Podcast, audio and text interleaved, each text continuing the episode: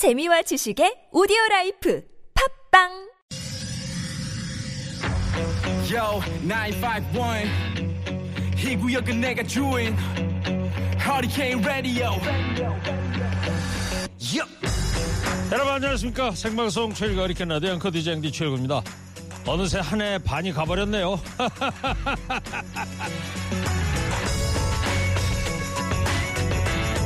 한 시인이 어린 딸에게 이렇게 말합니다 착한 사람도 공부 잘하는 사람도 다 말고 관찰을 잘하는 사람이 되거라 창가의 양파는 어떻게 뿌리를 내리며 사람들은 언제 웃고 언제 우는지를 오늘은 학교에 가서 도시락을 안 싸운 아이가 누군지 살펴서 함께 나누어 먹기도 해라. 이렇게 얘기했습니다.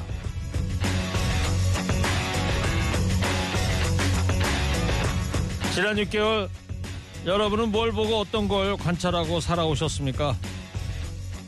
그저 바쁘다는 핑계로 앞만 보고 살아온 건 아닌지 모르겠는데요. 관찰의 전제 조건은 바로 애정이죠. 세 달에는 꽃도 나무도 사람들도 애정 어린 마음으로 잘 살피는 그런 하루하루가 됐으면 좋겠습니다. 또 쏟아지는 폭우에 피해 입은 이웃들은 없는지도 잘 살펴야겠습니다. 6월의 마지막 날 6월 30일 목요일 시동 거셨습니까? 좋은 음악 꼬랄 뉴스 연정 무휴 하르칸 라디오 출격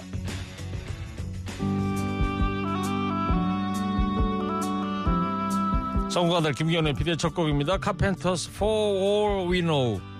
오늘 아침부터 뭐 비가 계속 내리고 있습니다. 교통 정체되는 것도 많죠. 안전 운전하시기 바랍니다.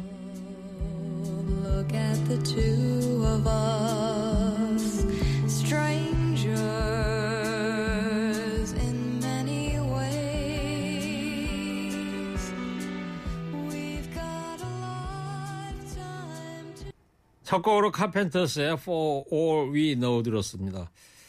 새벽부터 비가 참 많이 내리고 있습니다. 여기 CCTV로 올림픽대로 보이는데요. 양 방향 뭐 막히지는 않습니다. 지금 방화대교 어, 남단 같은데 지금 아스팔트 위로 뭐 빗물이 번쩍번쩍 반사가 되고 있습니다. 새벽부터 비 쏟아져 가지고 많은 분들 출근길에 고생들도 많았을 것 같은데요. 지금 여기 상암동은 비가 조금 약해지긴 하긴 했어요. 그렇지만 약해졌다 강했다가 이제 계속 반복이 되고 있는 상황인데 오늘 오후에 또 저녁 퇴근 시간 궁금한데 어느 정도 비가 더 올지 미리 좀 걱정이 됩니다. 기상청을 한번 연결해서 알아보도록 하겠습니다. 정선희 리포터 네, 어때요 지금, 지금? 아, 서울은 서울 북쪽 지역이 비가 강한 상태고요. 경기도가 지금 매피가 매우 강한데 남양주가 비가 굉장히 지금 뭐 청취자분들이 뭐 그냥 TBS의 기자시고 리포터십니다. 계시는 곳의 날씨 상황을 곳곳에서 많이 정보를 보내주고 계시는데요. 저도 지금 소화동에서 기아대교를 지나왔는데요. 안양천에 물이 불- 엄청 불어나서 잠겼습니다. 제가 지금 철산교에 있는데요. 안양천을 통제했는지는 모르지만 들어가서 걸어 다니는 사람들도 있고요. 안양천변이 이미 넘쳤는데 위험하게 그렇게 돌아다니고 있네요. 일고요 여기 마포인데요. 엄청 뿌리고 있습니다. 제 집이 남양주인데 새벽에 왕숙천이 첨벙첨벙 넘치려 하던데 걱정이 됩니다. 남양주에 지금 뭐 번개 천둥 치고 비 많이 온다고 아까 기상청 리포터도 예보를 해줬지 않습니까? 계속해서 날씨 상황 청취자 여러분들 아 이거는 다른 분들하고 공유를 해야 되겠다는 상황 있으면 많이 좀 보내주시고요. 틈틈이 알려드리도록 하겠습니다. 허리케인 데스크 하겠습니다.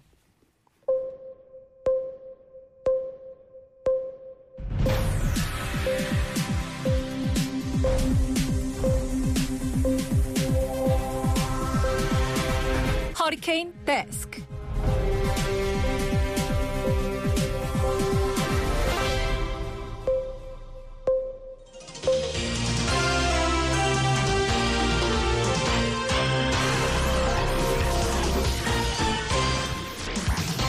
먹고 살기 힘들어도 지나치면 안 되는 세상 소식 전해드립니다. 허리케인 데스크.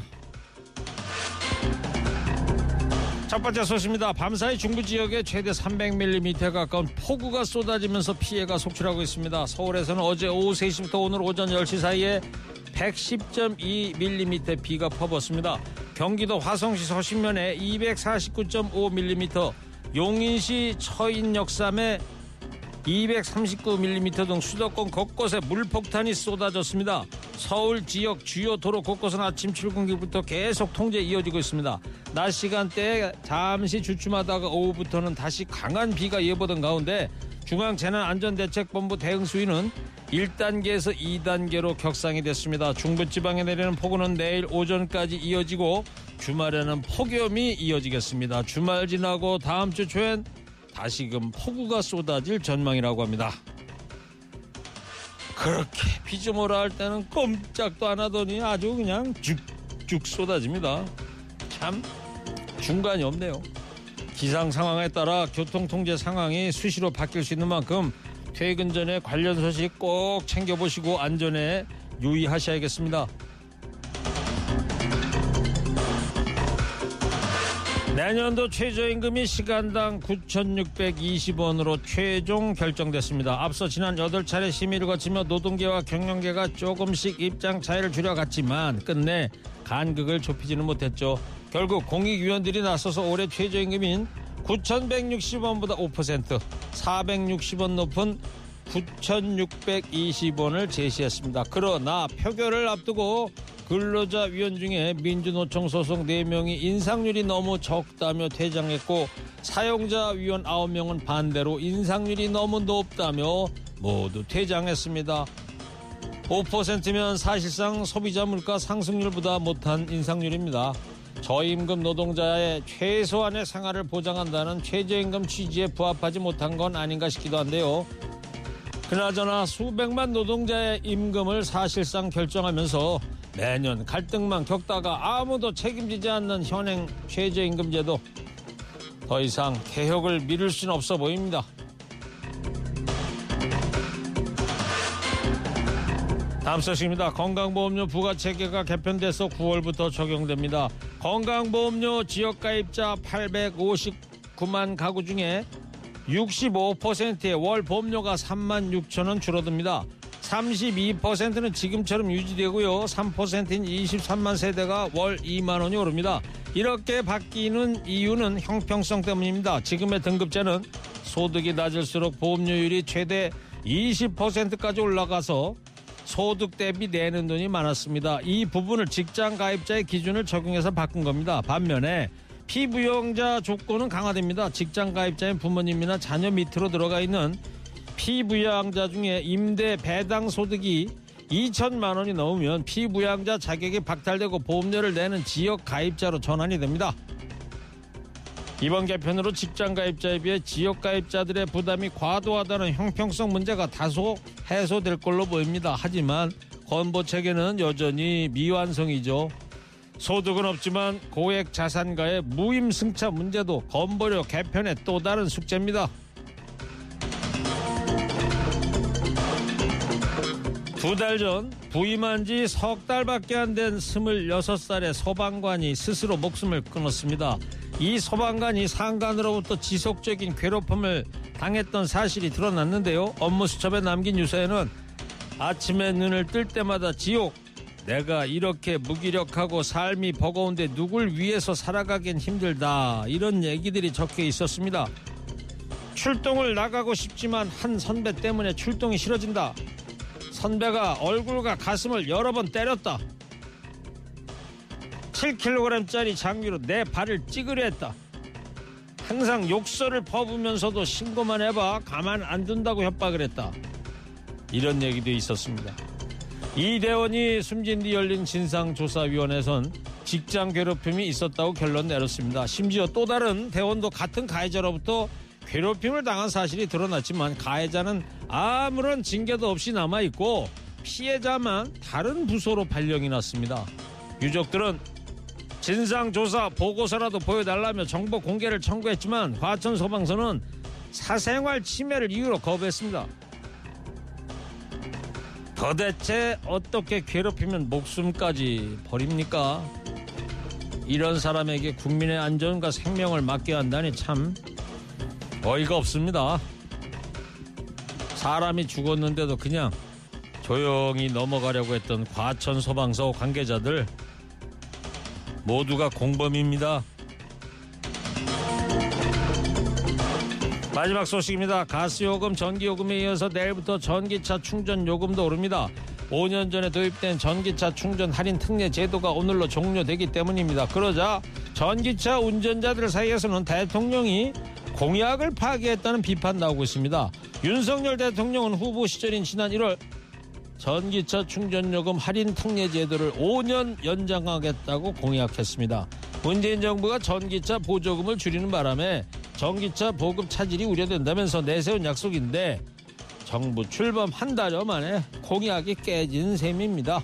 한국전력 적자를 감안해서 할인 제도를 유지할 수 없다는 게 산업통상자업부의 설명입니다.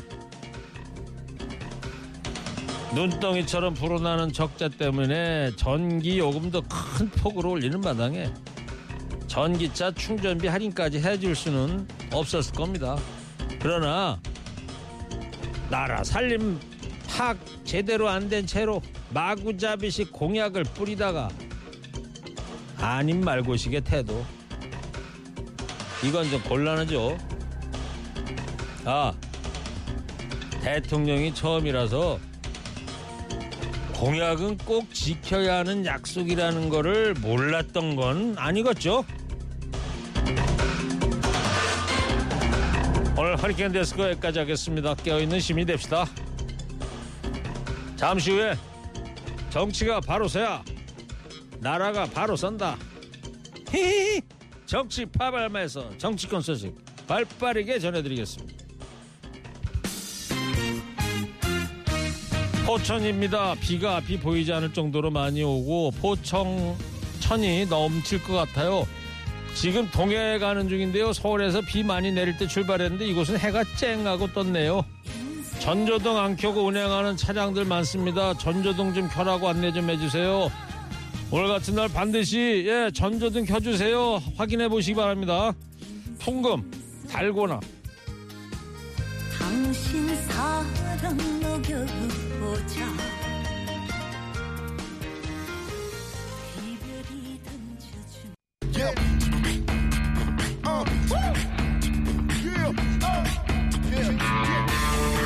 정치가 바로 서야 나라가 바로 선다. 정치권 소식 발빠르게 전달해 드립니다. 정치 파발마.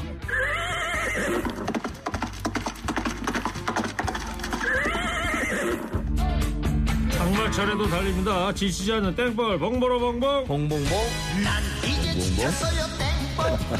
최진봉 성공해 되겠습니다. 예 안녕하세요. 최진봉입니다. 시사 평론계 호랑나비. 왜? 들이대. 이봉규입니다. 내가 밝힐게요 그냥. 오늘도 들이대는 이봉규 시사평론가입니다. 최진봉, 이봉규, 봉봉브라더스, 봉침이냐, 들이대냐, 의격 따진 말고 논리로 승부를 가리는 정치 파발마 지금부터 시작하겠습니다. 비 많이 옵니다, 지금. 네. 예. 자, 몸풀기로 이 얘기부터 한번 해보려고 그래요. 윤석열 대통령이 바이든 대통령한테 노루각수를 당했다. 이 영상도 막 지금 돌아다니고 그러는데 인터넷에. 두 분도 영상 그 짤 같은 거 보셨죠? 네, 봤어요. 어떤 느낌이 드셨어요?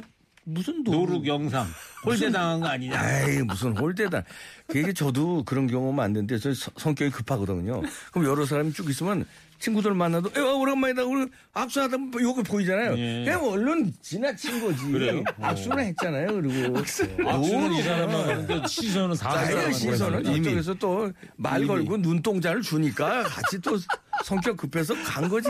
그걸 둘이 얼마나 스킨십이 좋은데 그걸 노르고 그랬다 그래요. 스킨십이 아니, 지난번에 가서 한번 봤고. 그러니까 그래서 둘이 되게 되게 친해요. 그럼 하여튼 바이든 대통령 성격에 문제가 있다. 아니, 그- 아니 문제 가 있는 것보다 급해. 정치인들이 대부분 성격이 네. 급합니다. 예. 저도 좀 급해서 알아 이거. 저 봉침 만날립니까? 아니 생각해 보세요. 급하, 급하니까 그러니까. 쓱 보지도 않았어. 누, 손만 이게 가다가 슥치 스치면 악수를 했잖아. 지나가면 쓱 스치고 뭘 그리고 스쳐? 꽉그 잡았는데. 다음 아유. 아니 성격이 급한데 잘 알겠어요. 보셨죠 영상. 그 다음 분하고는 한참을 얘기를 하세요. 바이든한테 한참을. 답이 없는 거니까. 아니 이거. 그러니까 이거 왕방울 청취자께서 얼마 전에 만났고 나는 이봉규 박사님이 개그맨인 줄 알고 왔어요. 자, 한국 정상으로는 최초죠. 나토 이 정상회담에 이제 스페인에 참석한 윤석열 대통령인데 어젯밤 연설을 했습니다. 어떤 내용이었죠? 주로 이제 북한의 핵미사일 국제사회의 중대한 도전이다 이렇게 밝히면서 나토가 협력해서 북핵 비핵화를 좀 지지해달라 당부를 했고요. 나토 동맹국 간의 긴밀한 협력이 필요한 상황이고 어, 한국이 더 큰 역할과 책임을 다하겠다 이렇게 밝혔는데요. 이제 현재 그 국제 정세라고 하는 것이 한 나라만이 대응해서 될수 있는 문제가 아니고 국제 협력이 필요하다 그런 차원에서 한반도에 도 관심을 많이 받- 가져달라 그렇게 얘기를 했습니다. 네. 아유 인상적이었어요 저는. 아 여, 이 검찰에만 평생 있었는데 정치인 지금 1년밖에 안 됐잖아요. 근데 이 감각이 이 내공이 타고난 분 같아요. 아, 그러니까 그래요? 그러니까 이뭐 삼국지라든가 손자병법 이런 거 이거 통달했다고 그러잖아요. 고시 공부할 때부터 그 책도 많이 읽고 그래서 그런지 내공이 이런 연설 그 철학이 자유민주주의 철학 거긴 또 다자간 안보 협의잖아요. 그 나토라는데 그렇죠. 거기서 그 강조한 게 그러니까 이제 공산주의하고는 말하자면 맞서서 자유민주주의 체제를 우리 함께 지키자.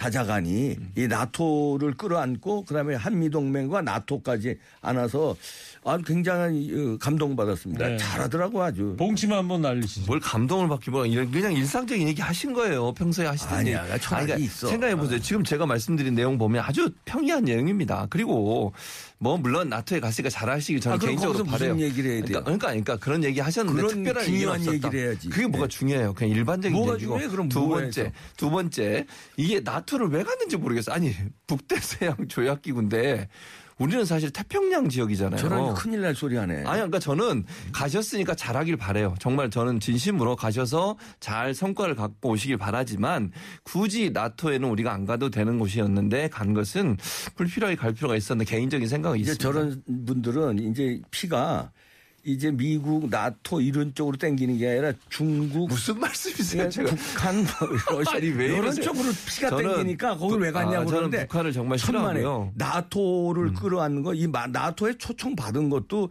일본하고 한국하고 저, 저 호주 아닙니까? 음.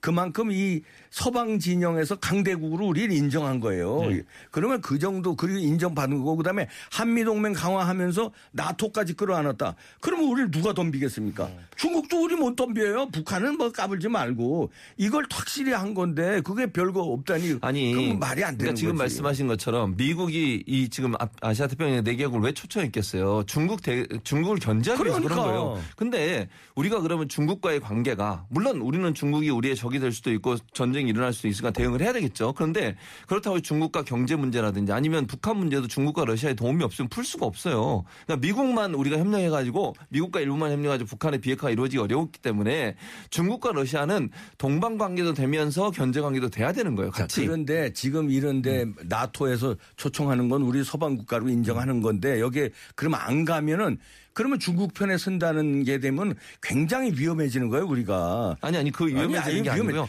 중국, 균형. 중국과 균형도 뭐 무역이라든가 이런 균형 잡는 건 나이스하게 하는 건 좋은데 선을 잡을 때는 분명하게 잡아야 돼. 우리 최진봉 교수 좌파로 분명하게 선 무슨 잡잖아. 말씀이세요? 이게 이제 무슨 최일구. 앵카처럼 와정처럼 몰아가지 마시고. 왔다 갔다 안 하잖아요. 아니, 뭘 왔다 그거. 좋다니까. 아니, 그게 나는 아니라니까요. 우파야 그래. 아니 그러니까 견제를 잘 하고 그러니까 균형을 서방- 잘 잡아야 돼요.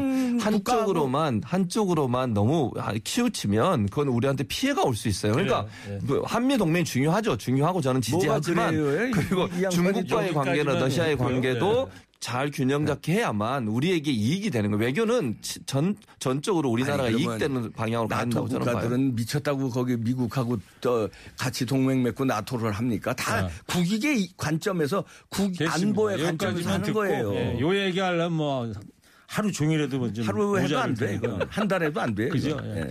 예. 그 박지원 전 국정원장도 굳이 윤석열 대통령이 나토에 가지 않았으면 했다 이런 라디오 프로에서 밝히기도 했는데 기왕 간 거 잘하고 왔으면 좋겠다고 얘기도 했고요.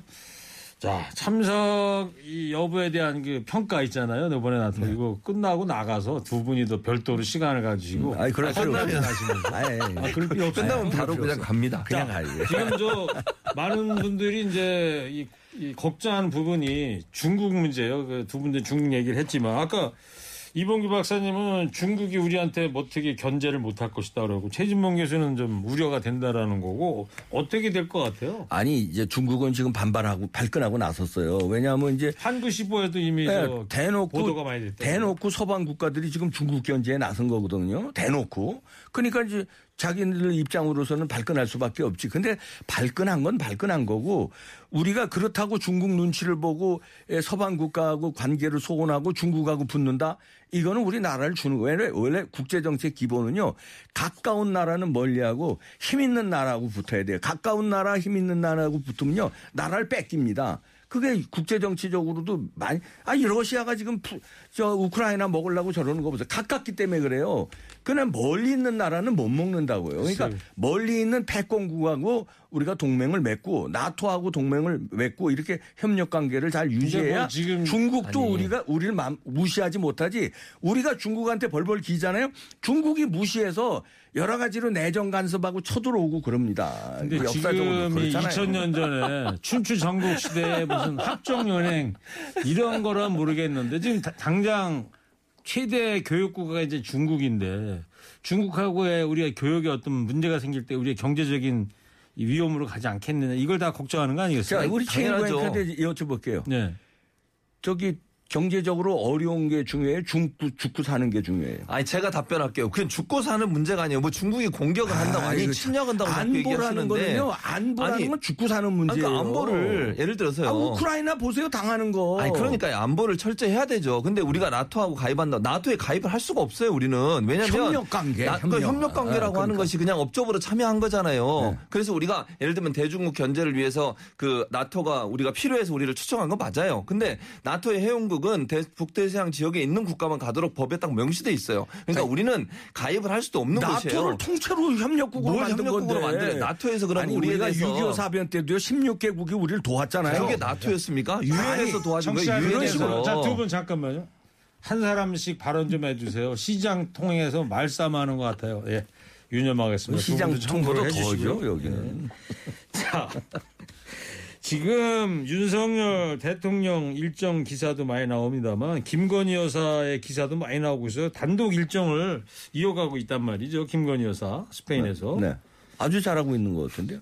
이게 이제 시대별로 연예인도 그렇습니다. 우리 우리 어렸을 때 그 미인들 있잖아요. 문희 씨라든가 그다음에 젊었을 때 정윤희 씨라든가 그 미인들의 규지 규 뭐 기준이라든가 패션의 기준이 달라지는 것처럼 영부인의 기준도 달라져요. 조선시대 국모가 있고 유경수 여사 때 그 멋진 모습이 있고 그 다음에 지금의 21세기에 이때는 김건희 여사처럼 하는 게 굉장히 어울리는 것 같아요. 그리고 스페인이 어딥니까? 문화의 강국이잖아요. 이 문화예술의 강국에 문화예술의 이 지식이 많고 저 세련된 매너를 네. 가진 아니 지금 아주 알겠어요. 잘하고 있는 것 같아요. 민주당에서는 예. 지금 조사부터 좀 받고 있어야 되는 거 아니냐 이렇게 비판을 하고 있지 않습니까? 그렇죠. 뭐 주가 조작 문제나 허위 경력 이력 때문에 지금 경찰 조사를 받고 있는 경찰에서 원래는 이렇게 불러 조사해야 되는데 그래도 대통령 부인이라고 서면 조사한 것 같아요. 근데 서면 조사 답변서를 50일이 넘도록 내질 않고 있어요.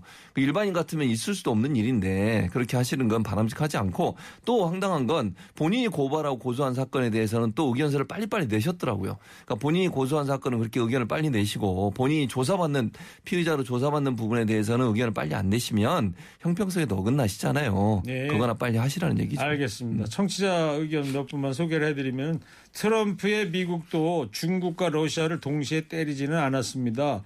러시아, 중국이 다시 붙은 것이 바이든의 실책 아닌가요? 이런 또 우리는 중국인이 와야지 먹고 삽니다. 말을 함부로 안 했으면 좋겠습니다. 이런 의견들 보내주셨어요. 자, 지금 국민의힘 이준석 대표 비서실장 사퇴를 했습니다. 친윤계로 꼽히는 인물 아닙니까? 박성민 의원이죠. 네. 현재 7월 7일 날 윤리위가 에서 징계될 게 확실시 돼 보이니까 다음 주 목요일인데요. 그렇죠. 그러니까 이제 징계된 다음에 아, 대표가 징계되면 대표직이 날아가면은 비서실장이란 직도 날아가는 거 아닙니까? 그러네요. 그러니까 그때 되는 이제 험한 꼴 당하고 모냥 빠지니까 아 그냥 미리 그냥 예, 저 사표 낸 거죠. 그만큼 네. 이제 이준석 대표의 징계는 뭐 현실화됐다 이렇게 네. 봐집니다. 눈치챘다 이렇게 봐죠. 친윤계로 꼽히는 이유는 어떤 점입니까? 박성민 의원이?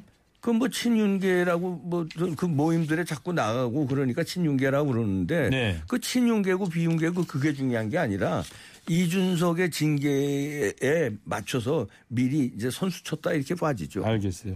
자, 이 사안을 놓고서 박지원 의원이 예, 전 국정원장이 한마디 했습니다. 한번 들어보시죠. 이준석 고사 작전이죠. 어떻게 됐든 김철근 뭐 형사소송법상 종범이라 종범이 징계 처분을 받게 돼 있으면은 주범 뭐 유죄되는 거 아니에요? 특히 친윤 비서실장까지 오늘 사퇴를 해버렸으면은 오동잎 떨어지면 가을이 온 것을 알아야죠. 이건 이준석 대표 당신이 알아서 해라. 조치를 결정해라 하는 경고다. 저는 그렇게 봤어요. 험한 사형 선고를 받고 죽는 것보다는 자기 스스로 물러가서 다시 재기하는 방법을 택해야지. 네. 최진봉 교수님. 네. 박지원 전 원장 어떤 뜻입니까? 그러니까 일단 뭐 윤석 대표가 물러나는 사인이다. 그러니까 지금 비서실장이 물러난 것은 사퇴한 것은 그런 의미다라고 얘기하는 거죠. 뭐 일반적으로 그렇게 이해하는 게 맞을 것 같은데 문제는 이준석 대표는 전혀 그럴 생각이 없는 것 같아요. 오늘도 SNS 글을 올렸던데 각자의 길을 뭐 가는 듯한 말을 했더라고요. 그리고 뭐 약간 좀 의미심장한 제가 말하는 의미심장한 말은 가만히 있지 않겠다는 뉘앙스의 말도 했어요. SNS에. 그래서 네. 제가 볼 때는 만약에 이제 징계가 되거나 어떤 형태로 결과가 나오면 나름대로 뭐 뭔진 모르겠습니다만 어 그냥 가만히 이렇게 물러나거나 어, 뭐 어, 당하고만 있지는 않겠다 이런 의지는 분명한 것그 같습니다. 박민성, 박성민 비서실장이 이제 사퇴하고 나니까 페이북에 이준석 대표가 각자 달리면 된다. 이런 글을 남겼단 말이에요. 네. 네. 그 이제 그건 이제 최진봉 교수 그 분석대로 가만히 있지 않겠다는 네. 건데 가만 안 있으면 어떡할 거야. 지금 윤리위가 문제가 아니라 징계 받고 지금 수사 받아야 돼요. 수사도 지금 들어가는 저 절차를 받고 있어. 왜냐하면 참고인 조사 끝났단 말이에요. 네. 아니 수사 받을 사람이 가만히 있지 않겠다 그러면 그게 그 정치 도의상도 그렇지만 아니 법 질서에 그걸 무너뜨리는 대표 발언이죠. 가만히 있지 않으면 어떡할 거야. 네. 징계를 받으면 받는 거지. 가만히 있지 않는다는 게 말이 안 되는 거예요. 알겠습니다. 자, 청취자들 들으시면서 의견 보내주고 계신데 김건희 여사 친교 외교에 관해서 이런 의견들 보내주시네요. 왜 편견을 갖나요? 항상 긍정적으로 사세요. 잘하는 건 잘하는 겁니다. 패션에 대한 뉴스는 좀 자제했으면 좋겠습니다. 지쳐요. 이 박사님이 최고입니다. 또 아유, 최진범 그- 교수님 아주 훌륭한 분이네, 그래. 두분 인기가 아주 날로 좀 들어가고 있습니다. 아유 훌륭한 분 많이 들어오시네. 여기. 비서실장의 이 사태에 윤심이 작용했다. 이 두 분 어떻게 보십니까? 작용했을 수 있죠. 왜냐하면 이게 이제 공멸할 수 있거든요. 대, 대표라는 위치이기 때문에 집권 여당이잖아요. 집권 여당이 뭐냐면 협, 협력 관계가 되는데 집권 여당이 대표가 무너지고 분 이제 분당 비슷하게 막 몰고 가지 분열시키지 이러니까 아 이거 빨리 정리하는 게이 당도 좋고 말하자면 저 대통령실도 좋겠다 이런 판단을 뭐뭐뭐 암묵적으로도 동의하지 않았겠어요? 암묵적 뭐 명령을 내리고 이런 건 아닐 거예요. 근데 정리되는 게 서로 간에 좋다 이렇게 생각하지 않겠어요? 뭐, 뭐, 저도 거의 동의해요. 그러니까 제가 볼 때 윤석열 대통령도 선긋기 하는 것 같고요. 청와대, 아, 대통령실이죠. 대통령실도 선을 긋고 어느 정도 좀 거리두기 하는 것 같습니다. 네. 어, 오늘 처음으로 두 분이 또 이거 뜻이 뭐- 좀 같은 부분이었던 것 같습니다.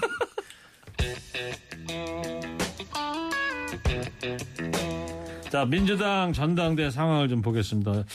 지금 누구 누구가 지금 당권 도전했죠? 지금 현재 당권 도전하신 분들은 어, 박용진 의원이 출마 의사를 좀 밝혔고요. 강훈식, 박주민 의원 출마를 검토 중인 것으로 알려지고 있고 대표적으로 이제 강병원 의원이 지금 의지를 불태우고 있습니다. 소위 뭐 네, 97세대라고 97세대라고 불려진 제가 말씀드린 분들이 다 97세대인데 이런 분들이 의견을 좀 내고 있고요. 그제 홍영표 그다음에 전해철 두 분은 출마하지 않기로 했고요. 그래서 네. 아마 어, 좀 젊은 세대들 90년대 학번 70년대 생들이 주로 출마를 하지 않을 그렇게 예상이 되고 있습니다. 네. 이제 관건은 이제 97세대가 이제 단일화를 나중에 단일 대우를 하느냐가 관건인데 단일 대우가 성사되면은 이거 모릅니다. 왜냐하면 지금 친문이 이재명계하고 지금 각을 세우고 있고요. 그 다음에 워- 원로 다섯 명이 서른 의원이 어, 밝혔잖아요. 원로 다섯 명이 이재명을 만났는데 네. 27일 날 만났대요. 근데 다 면전에서 당신 나오지 말아라. 이 얘기를 네 분이 하셨고 한 분은 가만히 있었다고 그러더라고요. 그러면 원로들이 그 구- 기라성 같은 원로들 아니에요. 다 정대철 뭐 전 의원이든 다 권노갑 이런 민주 진영의 어 지금 말하자면 어른들이 그런 이- 역, 역할을 하고 있고 친문이 반대하고 있고 97 97 그룹이 지금 소장파들이 지금 반대하는 거 아니에요?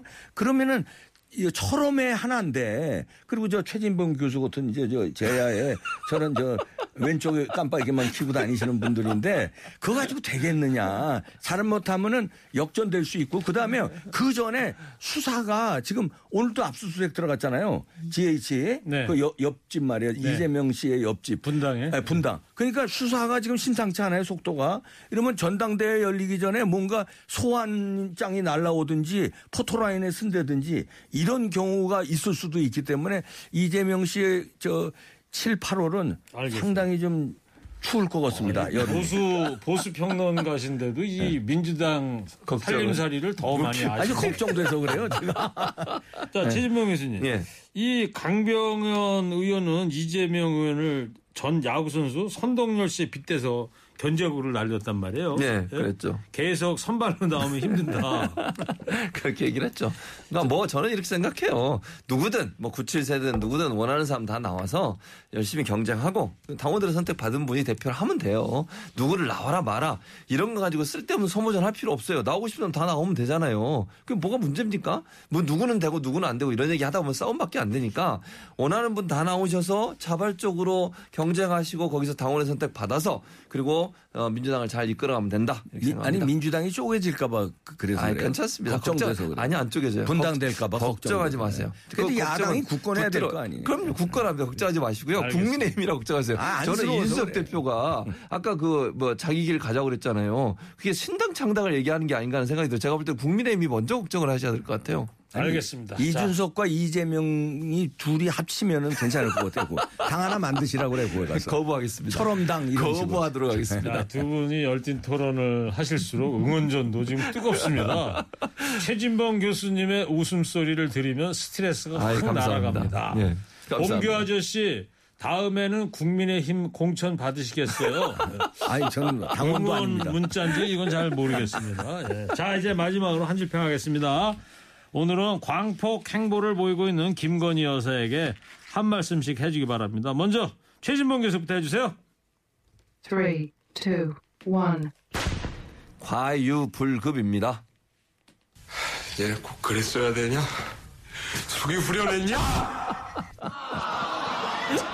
이어서 이봉규 박사님 해주세요. 질 바이든 여, two, one. 질 바이든 여사 조언대로만 하세요. 난 저기 모히또 와가지고 몰디브나 한잔 하려니까. 머리 아프대요. 그냥. 아니, 그 조언 뭔지 아시죠? 알죠? 네, 그러니까 자기, 남의 말 신경 쓰지 말고 자기 철학대로 자기 생각대로 밀고 나가. 그럼 큰일 날 겁니다. 무슨 얘기야? 자, 그냥. 여기까지. 돼요. 저 밖에 나가서 더 한판 하시고 정치 파발마 지금까지 이봉규 시사평론가 최진봉 교수였습니다. 두 분 감사합니다. 감사합니다. 멀리 안 나갑니다. 네. 김세환 정말 그립다. 옛날이 난 참 그립다 청바지 통기타 하나면